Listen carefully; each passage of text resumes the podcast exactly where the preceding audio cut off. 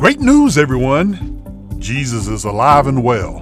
This is Glenn Ragland, Educational and Transformational Ministries.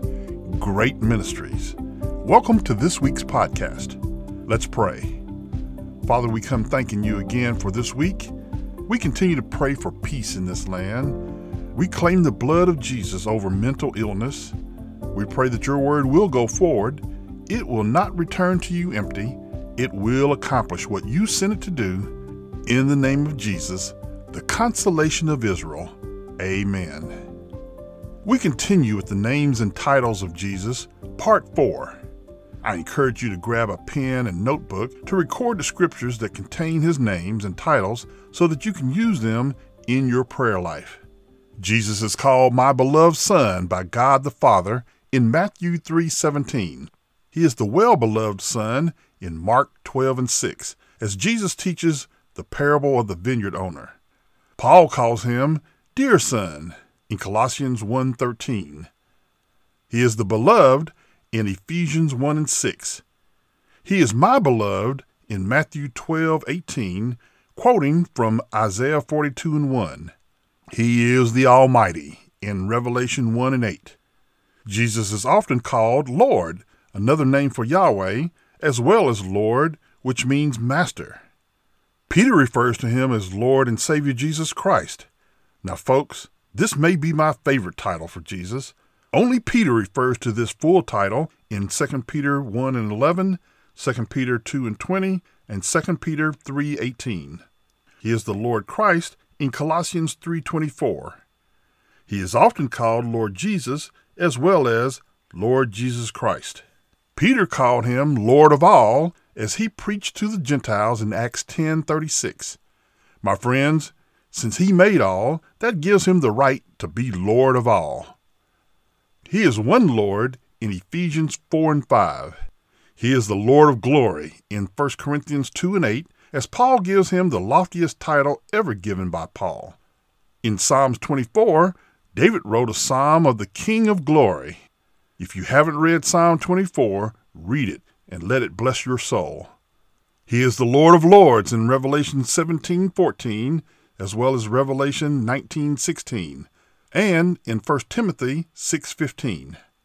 Jesus defends his disciples from the Pharisees claiming that he is Lord of the Sabbath in Matthew 12 and 8, Mark 2:28 and Luke 6 and 5. He is the Lord our righteousness in Jeremiah 23 6. In the Hebrew language, the Lord our righteousness translates Jehovah Sidkenu, a sacred name symbolically applied to the Messiah. He is the righteousness of God in 2 Corinthians 5:21 and Jesus Christ the righteousness in 1 John 2 and 1. In Romans 14 and 9, he is Lord of both the dead and the living. My friends, when Jesus is Lord over your life, he is Lord while you live, and he is still Lord when you die. The good news is your body may be dead, but your spirit lives on with him, the one who saved you. In Revelation 22 and 6, the concluding stanza begins with, The Lord God of the holy prophets. In John 20 28, Thomas proclaims, My Lord and my God, after Jesus allowed Thomas to place his hand in the place where Jesus was pierced in the side and also showed Thomas his hands where they had been nailed my Christian companions, eight days earlier, Jesus had appeared to his disciples, but Thomas was not present. When the excited disciples told Thomas that they had seen the Lord, he didn't believe them. Thomas said he would not believe unless he could see the hands of Jesus with the nail prints and also put his hand into the side of Jesus. Even with eyewitness testimony, Thomas did not believe. He could have taken the word of his fellow disciples on faith that Jesus was alive, but Thomas demanded more. Fast forward 2,000 years, and we have the recorded witness statements that Jesus is alive and well, and the unbelief now is just as strong as the unbelief then. From the moment Thomas realized it was indeed the Lord, he was transformed from an unbeliever into a believer. In John 1 and 1, he is God. My friends, my faith is dependent on the fact that He is God. Otherwise, people died for nothing.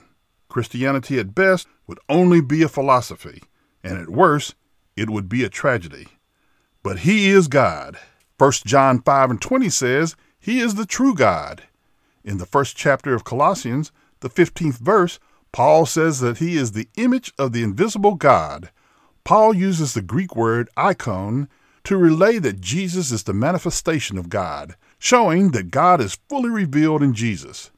Folks, he is Emmanuel, which means God with us, in Isaiah 7:14 and Matthew 1:23. Now think about that title for a moment.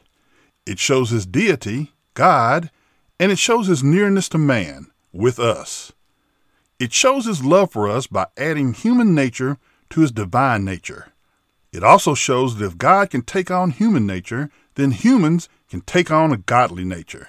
You may have missed that, let me say that again. Humans can take on a godly nature. Isn't that a beautiful concept?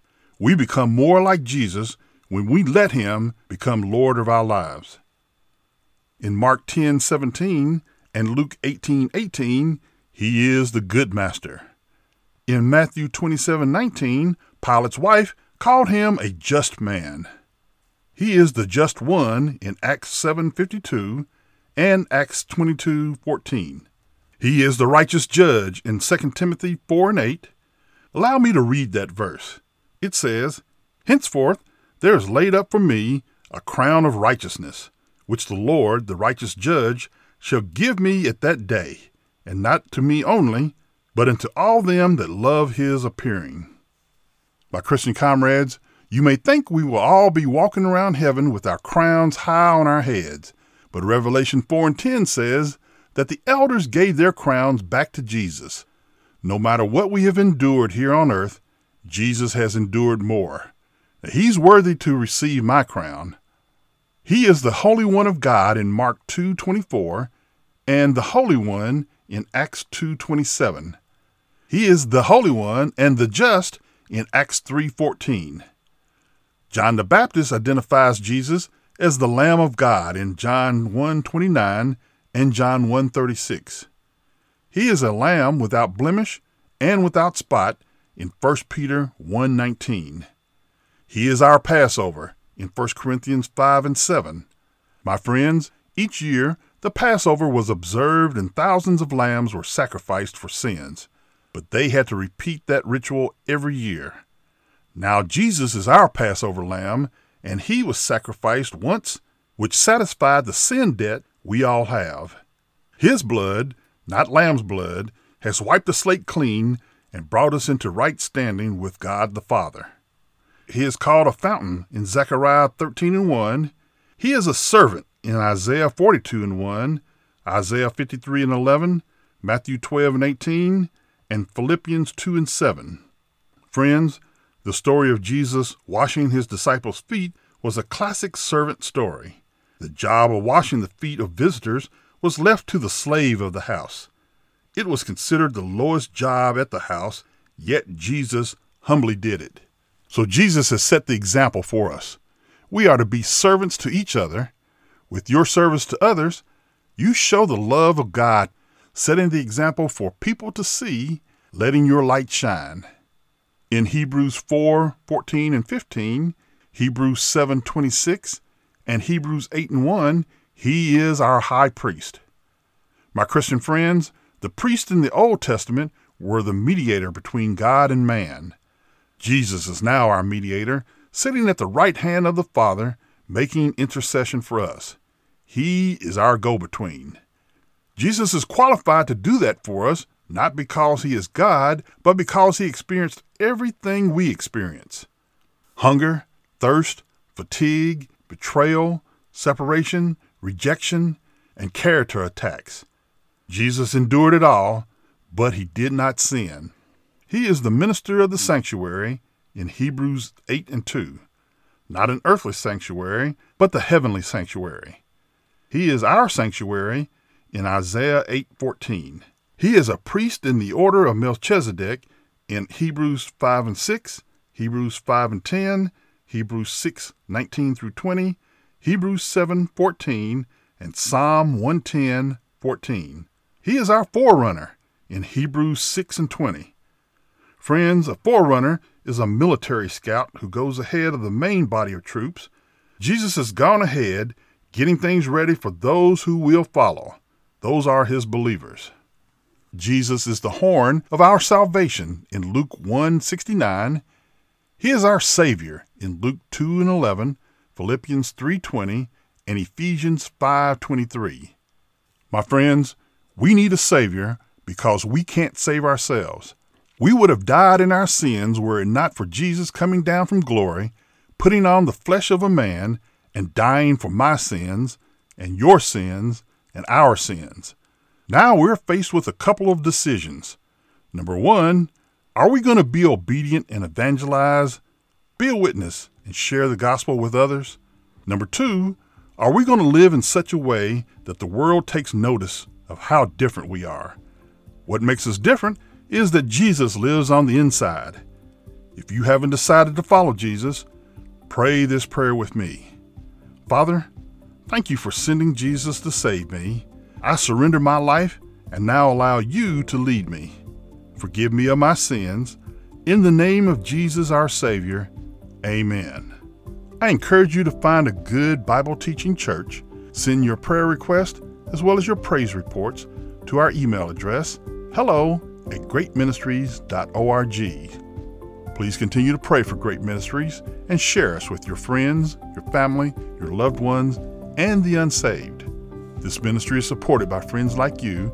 If you'd like to donate to us, go to greatministries.org and click on the donate button. You may write to us at P.O. Box 1654, Lilburn, Georgia 30048, or call us at 678 693 2204.